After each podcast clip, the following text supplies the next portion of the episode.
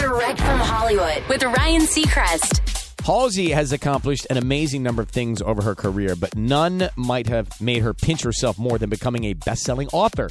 Her new poetry book, I Would Leave Me If I Could, debuted on the New York Times bestseller list, and she shared how important it was to her on Instagram. She writes in part the tiny girl who learned all her life lessons in novels propped up on her elbows with a flashlight at night thanks you. The teenager distracted through all her high school classes writing short stories about great loves and world adventures thanks you. The 20 year old huddled over her phone in her notes app, crying silently through a moment of weakness on the 200th airplane that year. Thanks you. She adds that she hopes readers can find a loving embrace in her poems and adds, with a wink, if they can't, hopefully they can admit its book cover is pretty cool. I Would Leave Me If I Could is on sale now. That's direct from Hollywood.